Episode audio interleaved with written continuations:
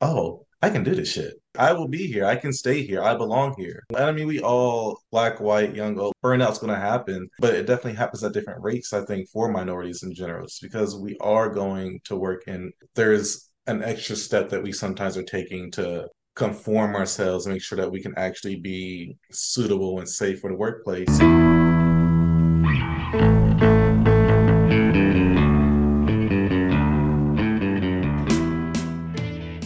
Hey there, it's Angela, and I'm so glad you found your way here to architecting. Creative careers can be stressful and it's hard to be vulnerable, but this is your landing pad for raw honesty. I'll help you get clarity, reconnect with your passion, and have the career of your dreams. If you're ready to make a difference, have an impact, and say bye bye to burnout, stick with me and let's get architecting.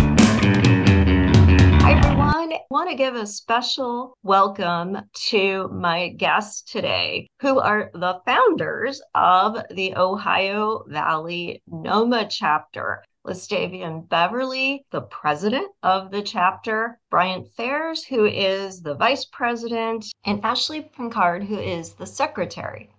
Lastavia, what is so important about NOMA and why did we need to start a local chapter here in the Cincinnati area? NOMA is special. It stands for the National Organization of Minority Architects, for those who don't know. And it's important because it's really dedicated to the advancement and development of minority architects. There is an existing professional organization called the American Institute of Architecture but for people like me, don't really get to see yourself in it. And it sometimes just doesn't feel like there are people in there who are rooting for you.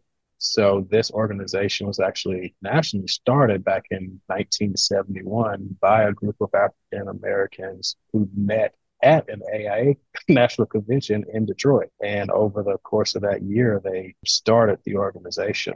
It's important just because you get to see yourself in it it's mostly African American right now, but I mean, we welcome all minority groups in the organization. As although the African American and minority population represent a good portion of country's populace, only 2% of architects are Black. And it's like a fraction of that for Black women. We need to see ourselves and have our voices represented so that the spaces that we inhabit ourselves are also designed by people who understand our culture, our needs, the values imposed upon us by the majority. A lot of times we can unconsciously have a filter of what we think is the way things are, but the way things are doesn't have to be the way they could be or even should be. And when we hear other points of view and other voices, we can have a better profession overall for everyone.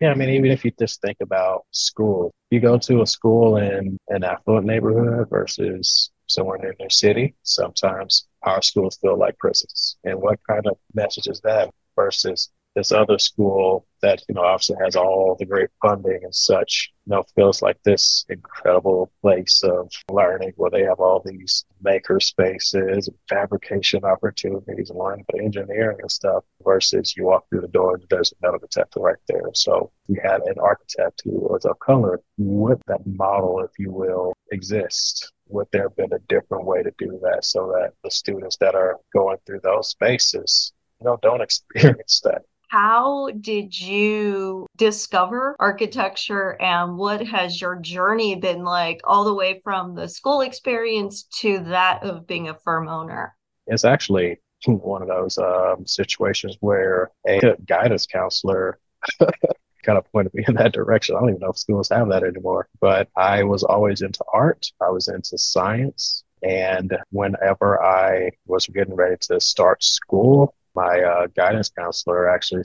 suggested. I was thinking about going to art school. Oh yeah, and I took one of those rare aptitude tests that they made you take back into school in, the, in the day. So I think that kind of pushed me in that direction. And then, you know, after talking to him about it, he just told me about all these different scholarships and things. So I went for it. And once I started, I fell in love because it was this beautiful combination of these two things that interested me.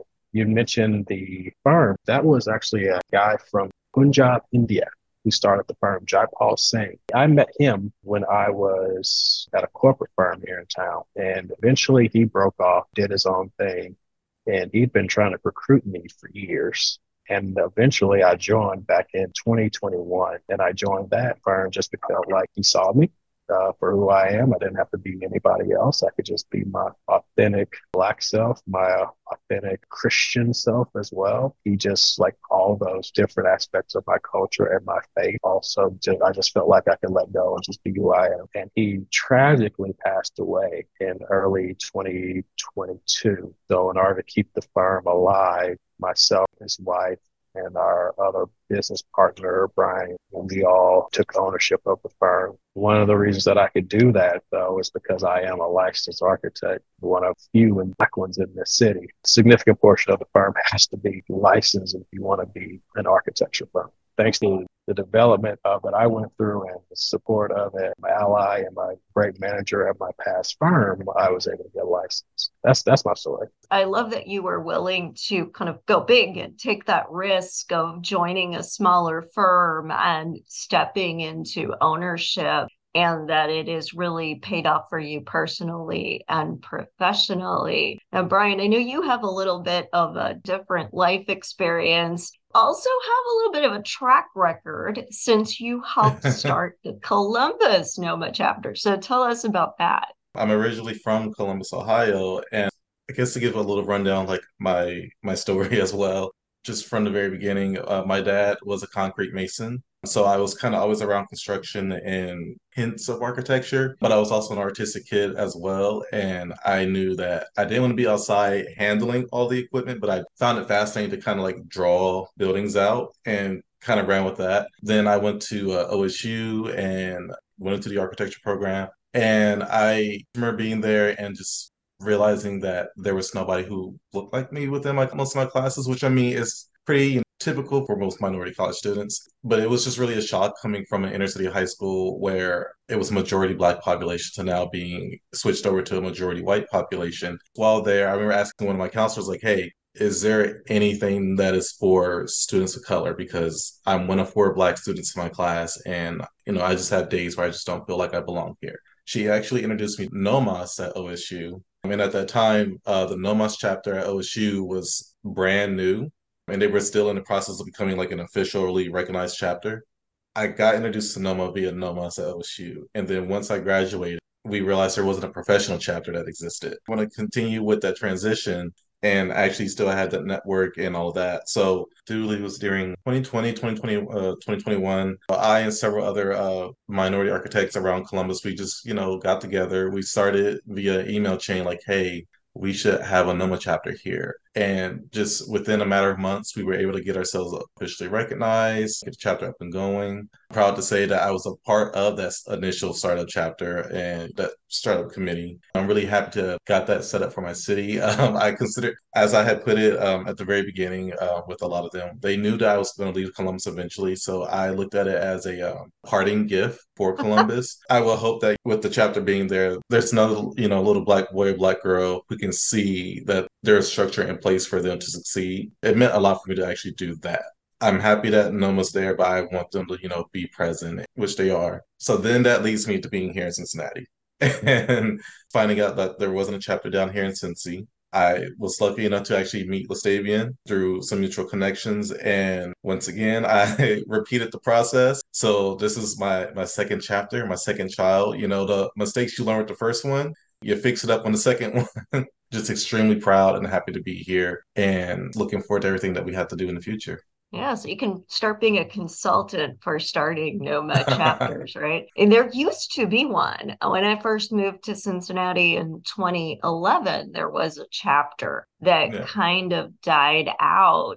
What was that experience like to try to revive or to start over? Did you try to go back to those people or did you just say mm. forget it let's just start from scratch i reached out to everybody who i knew was here for the original chapter we had to figure out like hey what went wrong the first time in which it ends up like kind of fading out and dying out Now, I did use a lot of the same tactics that we used in Columbus to get the, the chapter started. Like I said, it started with an email chain. So I pulled all the contacts that I had. I got whatever contacts that Stavian had. Ashley and LeStavion can attest to Like I just blasted everybody with emails. I, I didn't hide anybody's email. So we were all in one giant chain. If you knew anybody else, hey, add them on here, add them on here. So what probably started as a list of maybe like four or five people, it eventually grew to being around like 20 ish individuals. And then finally one day I met LeStavion in person and we were actually able to sit down and chat. And then he actually introduced me to Jim Guthrie through AIA for one of their Jedi meetings. And he said he couldn't make it. So he just said, Hey, Brian, can you go in my place?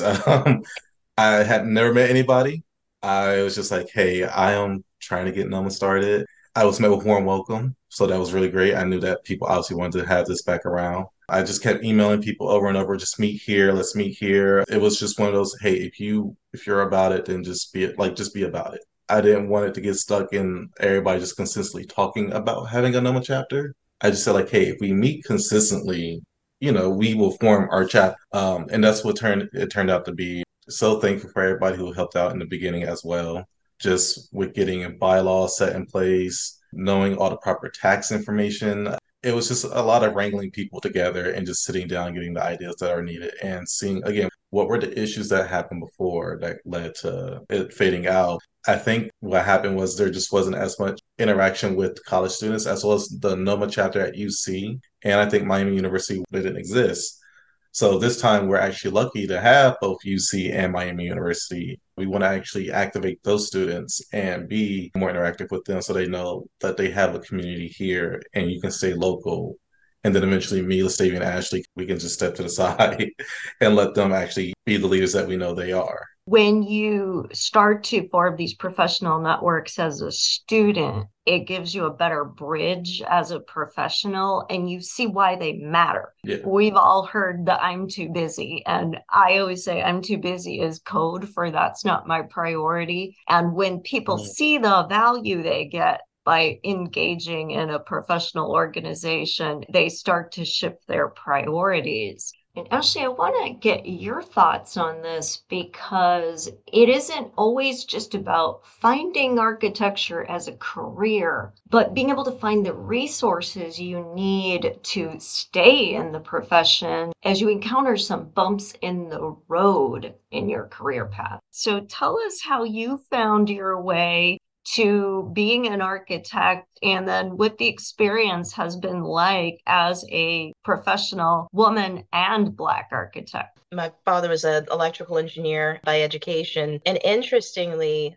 I kind of decided at a very early age, partly because of that background, that I wanted to become an architect. I had been seeing a lot of these homes being built. And of course, there's a lot of the showcases of homes. One time I was there and I just said, Hey, you know, who does this? And someone said, An architect builds it. And so as a result, I'm like, you know what? I'm going to be an architect. And so I kind of set on that course to, of course, become an architect but with that, I found myself also having an increased interest in things like not just architecture, but also in civil and infrastructure engineering, which architects oftentimes in the profession tie into a lot of that as well. For me, it was kind of a little straight line, but in later in career, it also kind of fanned out a little bit more into other matters. Unfortunately, because of things like, uh, you know, recession, different things, which I know uh, a lot of architects have had that experience, it's been a very interesting and kind of become a non-traditional pathway. You've had experience with NOMA in other cities where you live. What did that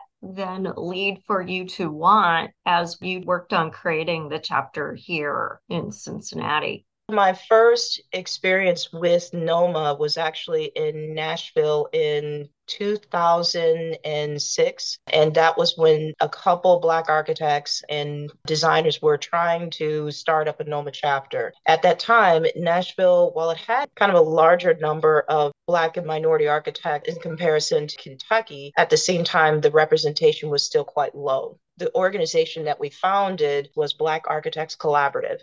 And with that, we started trying to lay the framework for creating a NOMA chapter. I can't remember what specific year Nashville finally got their NOMA chapter, but a lot of that framework was laid around that time. And it was just nice to be able to congregate with, even if it was just a handful at the time, with other minority architects who could speak to their experiences, different ways of approaching different problems, um, and not even just problems, but just non traditional pathways of practicing architecture if you needed to go in that direction. And you've also worked in DC. That was where NOMA really had a much stronger presence because DC has, if not the largest congregation of Black architects in the metropolitan area in the United States, it's one of the largest. That was really pushed. NOMA was pushed much more it was very, very nice to see the fact that there was a much more robust membership, and it seemed to be there was a much more robust effort to bring a lot of diversity and equity in a lot of the uh, firms. At the time when I was in DC, it seemed like because there was a much larger, much stronger presence of NOMA, a lot of the firms and companies treated the integration of diversity almost like much more naturally or seamlessly. It did mean that there was the absence, the total absence of issues that generated, you know, the creation of NOMA, but it just seemed like it just was so much easier. And I think that left a very strong indentation on, on me in terms of the power presence. Yeah, it definitely framed some expectations. So, describe that experience then when you decided to leave DC. What were you looking for in terms of career opportunities and professional networking because of what experiences you'd had in DC? My move from DC landed me back in Louisville and to continue some of my studies for civil and infrastructure engineering, but also because admittedly recession was uh, looming and it was one of those, okay, the cost of living is, you know, getting to a point where it's completely prohibited. And my migration went back to Louisville before actually migrating up to Columbus, Ohio, several years later in 2021. I would say that was probably one of the best moves that I made because it did get me into a position where I could start kind of resetting and really start moving my career in a direction that I finally wanted to move it into before landing in Columbus, unfortunately, due to uh, the death of my mom. That's kind of what actually helped me land in Cincinnati.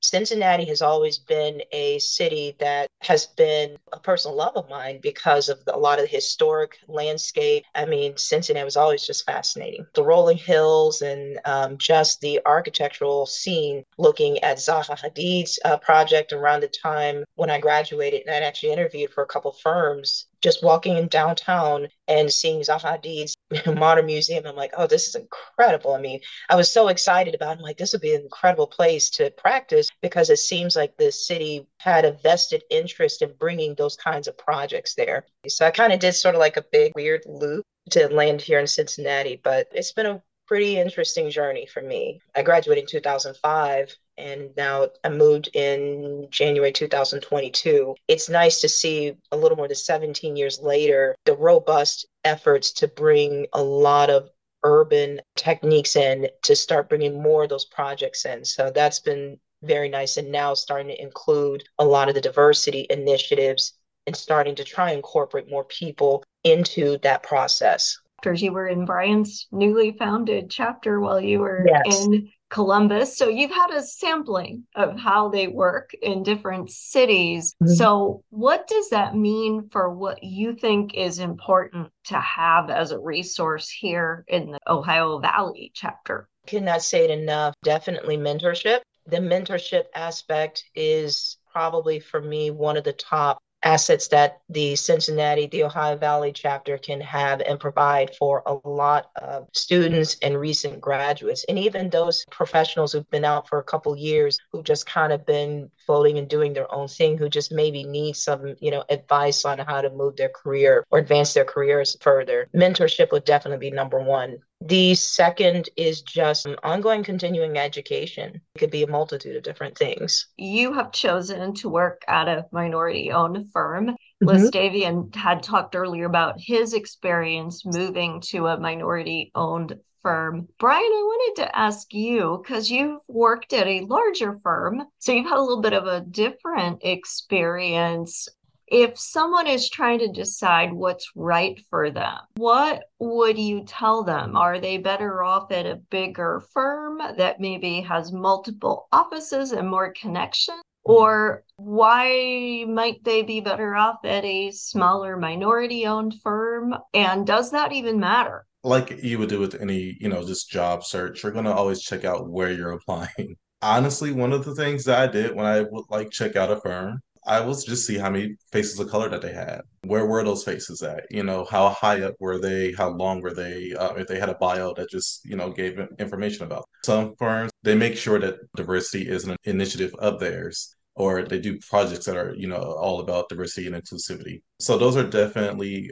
elements that you want to seek out don't want to say say I would say you know I can see the benefits of a smaller minority firm just based on um, conversations that I've had with individuals who do work at the general community that you can get within it, and you know you are seeing leadership that is reflective of who you are and it lets you know that you have that longevity. While at the same time, if you are also at like a firm that does care about not just you as an employee, but DEI and like any goals that you have, although you may not get that exact community, you'll get the support and the quote unquote blessing of you know reaching out to the that community or that firm interact with said community. I'm thankful shp the firm that i'm currently at they kind of knew from the very beginning that hey brian is very pro dei i I'm going to come here. I'm going to let you know real quick, like, hey, I think this or that. We should probably improve here. We're doing great here. I'm thankful that they very much did not silence me when it came to, like, you know, trying to get NOMA or just pull minority architects within the industry.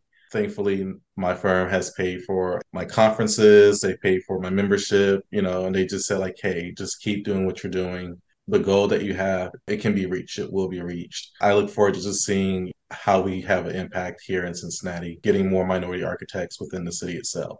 LeStavion, what are your thoughts on this? I've really only worked in two architecture firms in my entire 10 year career so far. I think that the big corporate firm just gave a lot of resources just to learn. So I learned how to be an architect and learn like some of the more complex facets of architecture. So, I mean, I've worked on a lot of industrial buildings for about five years and some commercial buildings for another two or three. And those are like really complicated projects to learn. So you just, you know, have a lot of resources that you can tie into, a lot of interior designers, graphic designers, a lot of senior folks that you could go and just ask all your dumb questions to. and and I took a lot of advantage of that. But then they've also got the resources to buy study materials, pay for all your tests, like Bryant mentioned. Although I was very low population wise of you know being black people in that firm, I had the advantage of just an incredible manager and mentor who was just behind me and constantly pushed me. I didn't feel like I was held back. He saw that I was a smart guy who could, you know, take on the challenge and he constantly pushed more and more and more and more on, until, you know, I was leading projects, had a couple of clients. And if they had a new project, I was the number on their phone. 700,000 square feet projects that I'm man- uh, doing all the CA and everything on. So just big, big opportunities to learn. However, in that environment, they have their process, they have their way, they have their direction. They don't really change in the ways that you want them to as fast as you want them to. It's funny, like I, I had quit that job once, like three years in when I, because I'm originally from Louisiana and I was getting homesick. And you know, I, I had nieces and nephews being born, and I was like, you know, I'm just gonna get a job in Texas with my friends' farms, be a lot closer, and they'll be able to go home for the holidays and stuff. And they actually counteroffered. I stayed, and that's why I'm still here, honestly. Now that I'm with this smaller firm, I'm able to use a lot of those skills that I learned and grow some that I never had for my personal purpose and goals. I think that was the bigger part of me moving because that firm that I was at just wasn't doing a lot of the work that I wanted to learn that I feel is my mission in life to figure out. Moving to the smaller firm just gave me a lot of exposure to that. When I moved to that firm, I already knew just during negotiating coming on that, hey, conversations about becoming an owner are going to come in the next few years. I didn't realize it would be a year because of tragic circumstances. I started off at a very small firm and was doing things I probably would have had to work for at least a decade to have had the opportunity to do at a larger firm. A smaller firm, you're going to wear more hats, you're going to get much more hands on experience. What you've talked about that was my experience too is my boss empowered me. And because he didn't doubt me, I didn't doubt me. And yeah. so I'm just like, sure, I can make a website. Sure, I can represent a project at a public meeting for rezoning hearings. Sure. Should I have done those things? We could argue, but did I get really good experience? Absolutely. There is value in the experience, value that someone is looking to give you that they care mm-hmm. about you getting matters yeah. a lot too. Yeah, I think I was just really blessed not to have some of the really terrible experiences that I've heard a lot of my other colleagues of color have, whether in school or professional. Um, I think I've just been in so very fortunate, personally advantageous environments to grow in. I think for me, it's more about what do you want to learn and who do you want to be around while you learn? What can you stomach?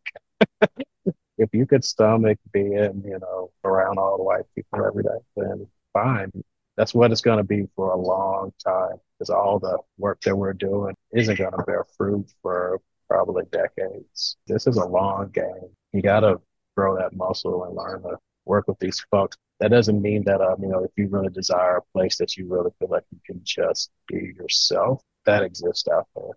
Absolutely. Belonging can make a huge difference. And Ashley, I know we've shared some war stories in the past and wanted to give you a chance to chime in because I know you haven't always had the experience of being in a supportive environment. When you mm-hmm. felt like things weren't what they should be, how mm-hmm. did you know it was time to leave? Because a lot of times people will say, well, you know, you can't have out of line expectations or you have to get the experience or pay your mm-hmm. dues. Mm-hmm. But how do you know the difference between being held back or needing mm-hmm. to put time in to get a skill set? Interestingly, when I graduated from college, I actually took about eight months to finish putting together my portfolio as well as just rest from five years because my five years in undergrad at UK it wasn't the worst experience as a black student mind you black female student but it wasn't the greatest. I think there were some people who just had a genuine ignorance about what minority students go through you know things as simple as you do lectures.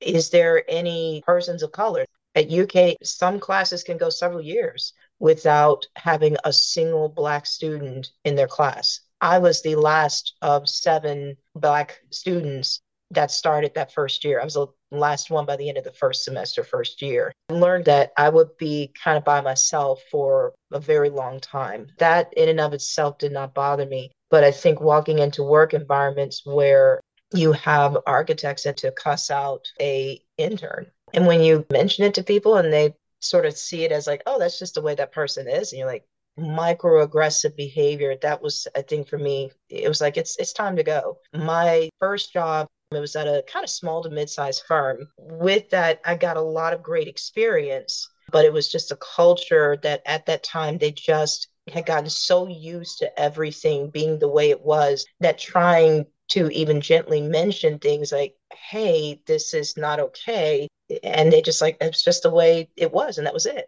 And so mm. that was when I recognized it was time to go. Had the opportunity to work in really large firms where it was great having the experience because some of those larger firms do, to Lestavia's point, get a lot of those really larger scale projects. And it's great to see them because there's a different way of practicing. There's different workflows that you have to apply when you do get to those large scale projects, especially with the introduction of softwares like Revit. And even before Revit, there was MicroStation. There is a special way that you have to accommodate those projects with it. So that is the advantage of looking at larger scale firms. Kind of going back to sort of the smaller firms, do get your hands into much more because there's less people to do those things it's very interesting to see the different dynamics even in offices larger scale offices some seem to really be focused on providing resources to their employees some do push through you know licensure and some don't because there's only one or two people out of all of that organization, they're going to be putting their stamp on the drawings. So, depending upon your leadership, they may or may not want you to get licensed or really care. I've experienced both. I think most, with the exception of one, has said no, regardless of who's stamping the drawings, we still want you to get licensed. We still want you to have that background to still be able to do the work. And then there's some to like, we just want you to be a CAD monkey, produce, produce, and we put you on this certain area, do door schedules, you know, do door details all day, every day. Colleagues in the industry, they've done door details and door schedules. They can tell you everything about that but because they worked in sometimes in some of these larger firms that really just you're just production only that's almost all they've done. Their experience is limited. I think the other part of it is deciding how you want to practice. It is good to look at whether or not your firm or the firms you're looking at do care about minority presence and representation. I think sometimes it does boil down to how do you want to practice at the end of the day, too hopefully the firms you get to, the leadership from even a mid to a senior level are definitely geared or focused on making sure you get the exposure and experience to get you to that point where you are managing the projects should you decide to do so. I'm a little bit geared more towards the kind of mid-sized firms because you're kind of large enough where clients, prospective clients, can see you doing larger scale projects, but you're not so large to where your processes become kind of bureaucratic of sorts and you're not totally pigeonholing some of your associates into certain production modes and on specific things everybody has the opportunity to have a very well-rounded approach or hands-on experience. That's a great point because it is not just about getting a job or getting experience. It's are you being positioned to have the career you want and given leadership opportunities. You currently are working at a minority owned firm. The founder of that firm, David Kirk, also started camp which to get mm-hmm. back to what LeStavion was saying about it's hard to even get black architects in the pipeline that yeah. program is geared towards middle school and high school students who are minorities to expose them to architecture as a profession and hopefully be the top of the funnel there. How much of an impact do you think things like that actually are having? I have done mentorship of other minority students from my time in undergrad at the University of Kentucky. I participated in a, a, uh, panel just last week, the Women in Architecture panel, and I mentioned this young woman whom she was poor. And interestingly, she got enough exposure to even see architecture as a remote possibility. In my efforts to try and get her to start talking with people in the university and even in the actual program to try and get her a pathway in, she decided not to go into architecture because she at the time that she was a student through the Lexington Community College, she was in Section 8 housing. She was very smart. She was very talented, and she was working in their kind of con- some of their construction or drafting classes. And she just told me, it's, she's like, I am poor. Like, whatever profession or job I take, I have to make sure that I am able to take care of myself. The limitations financially is what will do it for me. And I, would be lying if I said that my heart did not shatter because it probably was one of the first times where it really became clear to me that even for me as a minority, there was a tiny bit of privilege I had because both of my parents were educated. Now, mind you, both of my parents, originally from Alabama, my father Opelika and my mother Birmingham, both of them were born and raised in real poverty. So I always had an understanding and appreciation for having those resources, but also there is a limitation for me. So programs like camp, I think, gives kids not just the exposure that architecture is an avenue for you to take, but it also connects those students with professionals that later on as they start charting that pathway if there are potential financial roadblocks that connection is there that could guide them in the direction on how to get those resources to make that not just a possibility but a reality LeStavion and Bryant and myself had discussed this with the Ohio Valley NOMA chapter. What do we do when we have active students in NOMAS? Like, what do we do with those students if something happens where there's a potential financial roadblock? You know, how do we address that? Those are real challenges. I really do believe that programs like CAMP and NOMAS has the potential to help remedy those, to send people to the right place to get the resources that they need. That commitment is really showing in how you've started off as a chapter. You became official in October 2023 and you started off strong by heading to the National NOMA Conference and the students came along too. They were entered in a charrette where they performed very well. Bryant, could you talk a little bit more about launching that way on that national stage? First off, um, shout out to UC, shout out to my girls. I was really, really uh, proud of them for what they did. If you understand UC's architecture program or just UC's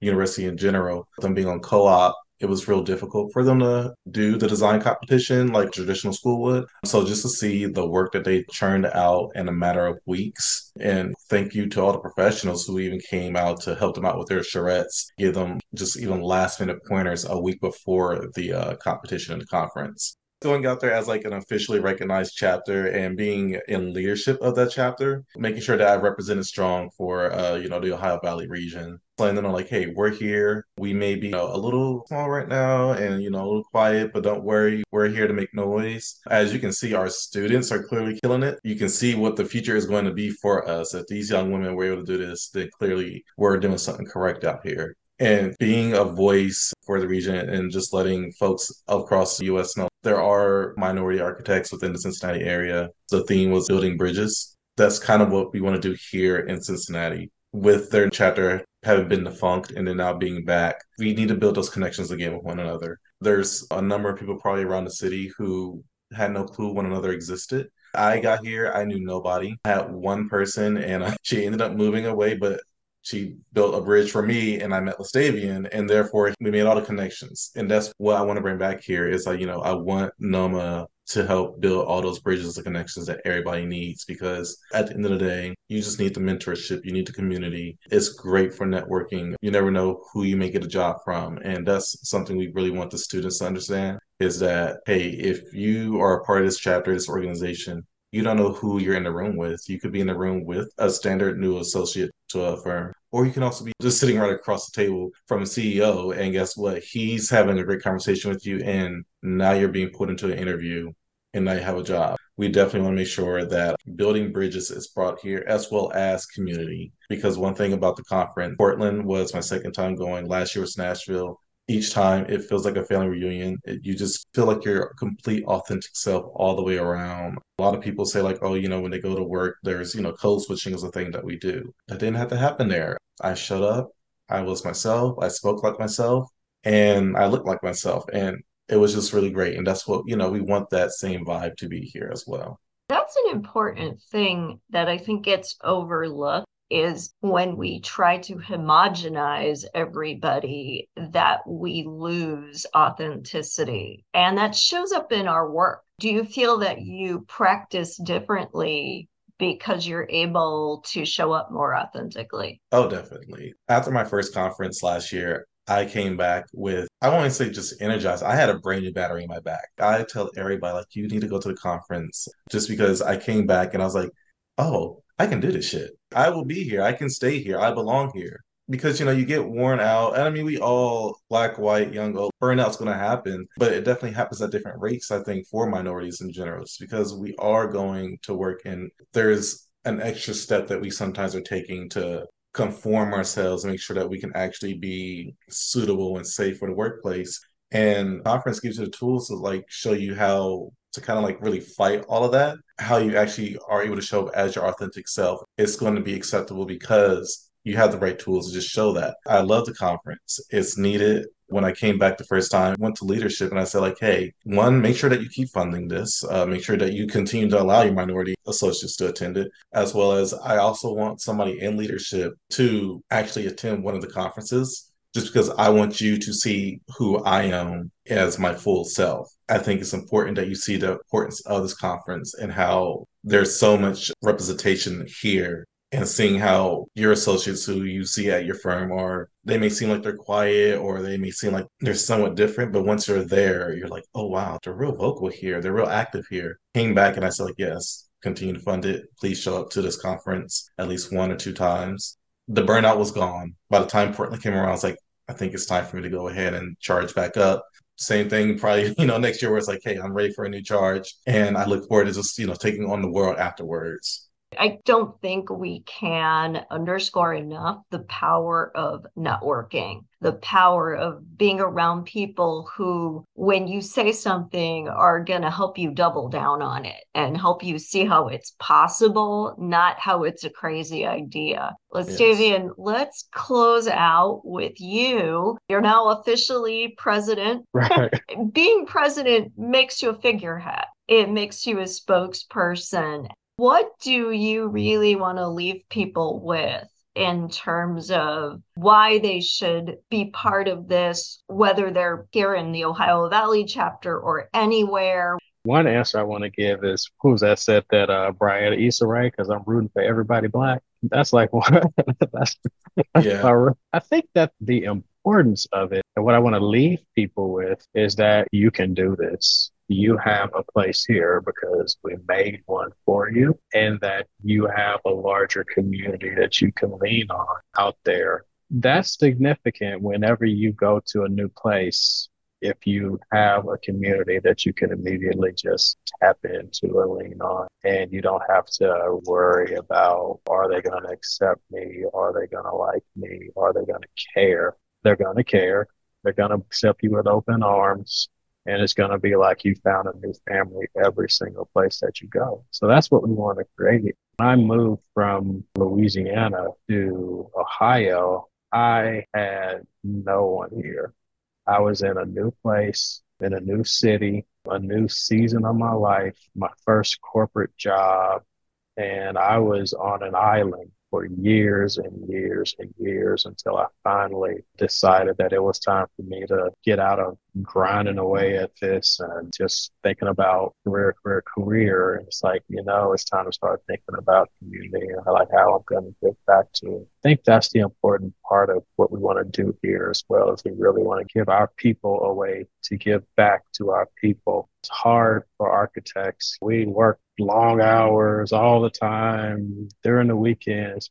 So finding those opportunities where we can give back is hard. But if you can give back by doing what you love, by showing other people who look like you, feel like you, think like you, showing them this thing that you love, now you kind of have a way that you can give back to your community to show them this other career path, this other passion that they can grow within themselves that they didn't even know they had. So that's really what I want to do. I want to get that pipeline that Bryant mentioned. I just really want to feed that pipeline. Cincinnati is uniquely positioned that we already have the early stage of it with the camp program, which was started by our uh, NOMA members uh, think 17 or 18 years ago. So we already have that. So now it's time for us to make the next step. Now they're in college. How do we support them? Now they're out of college. How do we support them? Chapter is really going to focus really hard on those latter stages, those college students, those young professionals.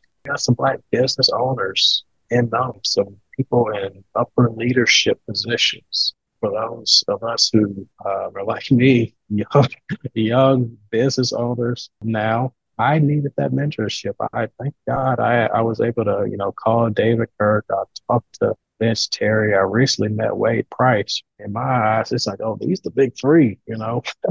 no, they they out here really doing it. So I was able to meet them. I wouldn't have met David, if I didn't start volunteering to join the camp board, I wouldn't have met Vince. And I don't think I would have met Wade. If, you know, I think I was actually on NOMA's networking website. I was like, who is in this chapter here that I don't know? And I jumped on. I was like, Wade Price, what? And I shot him an email. And I said, hey, I'm starting a NOMA chapter. He was like, let's talk. And it was like the next week. He wasn't too busy. And that's the thing. Like, I feel like every time I've talked to somebody in NOMA, we're not too busy for each other. We always got time to help out. We got time to mentor. We got time to just, you know, spit game, you know, teach somebody what they need to know. That's what I'm trying to give back is like all that knowledge, all that mentorship, all that time somebody was able to give me. I need need in my heart to give it back. I'm also a Christian, as I mentioned before. So in my eyes, leadership means service. It means serving all of those who are supposedly beneath me. No, I'm at the bottom and I am here to just facilitate everything that our membership wants to do. So our membership wants to be mentors, and how do we make that happen? I'm here to kind of find that need and to facilitate it and to make sure that, you know, they have all the processes they need to, to find the money to do it.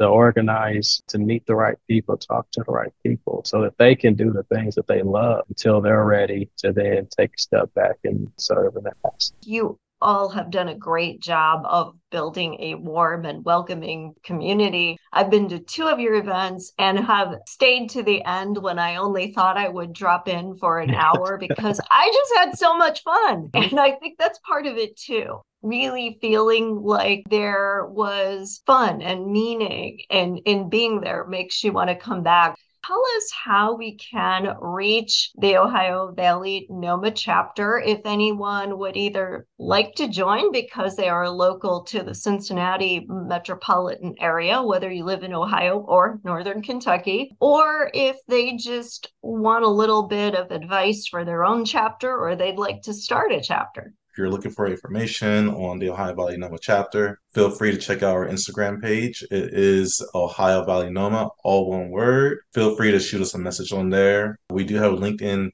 Always feel free to send us an email at our official email, Ohio Valley NOMA at gmail.com. We all have access to the email. You'll more likely get a response within a day for sure. Our personal LinkedIn pages, just direct message us on there and we can still tell you more information about it as well. I believe there's a NOMA chapter at UK, but in terms of a professional NOMA chapter, there is none, I believe, in the Commonwealth of Kentucky. The deliberate reason why we called it Ohio Valley NOMA was also to extend to those people beyond or more southerly to Northern Kentucky who would also like to become an ally of NOMA. And it might provide some further inspiration for places such as Louisville and even Lexington and maybe, hopefully, down the road establish a NOMA chapter. So membership is also extended to them as well. Thank you all for being on today. I've enjoyed talking to you. I know I've learned something, and I think our audience definitely got a lot out of hearing not only your personal stories, but the story of the birth of the chapter here in the Ohio Valley. Thanks for having us. And you're welcome to Thanks come for having us. us at all our events. Thank you. Yes.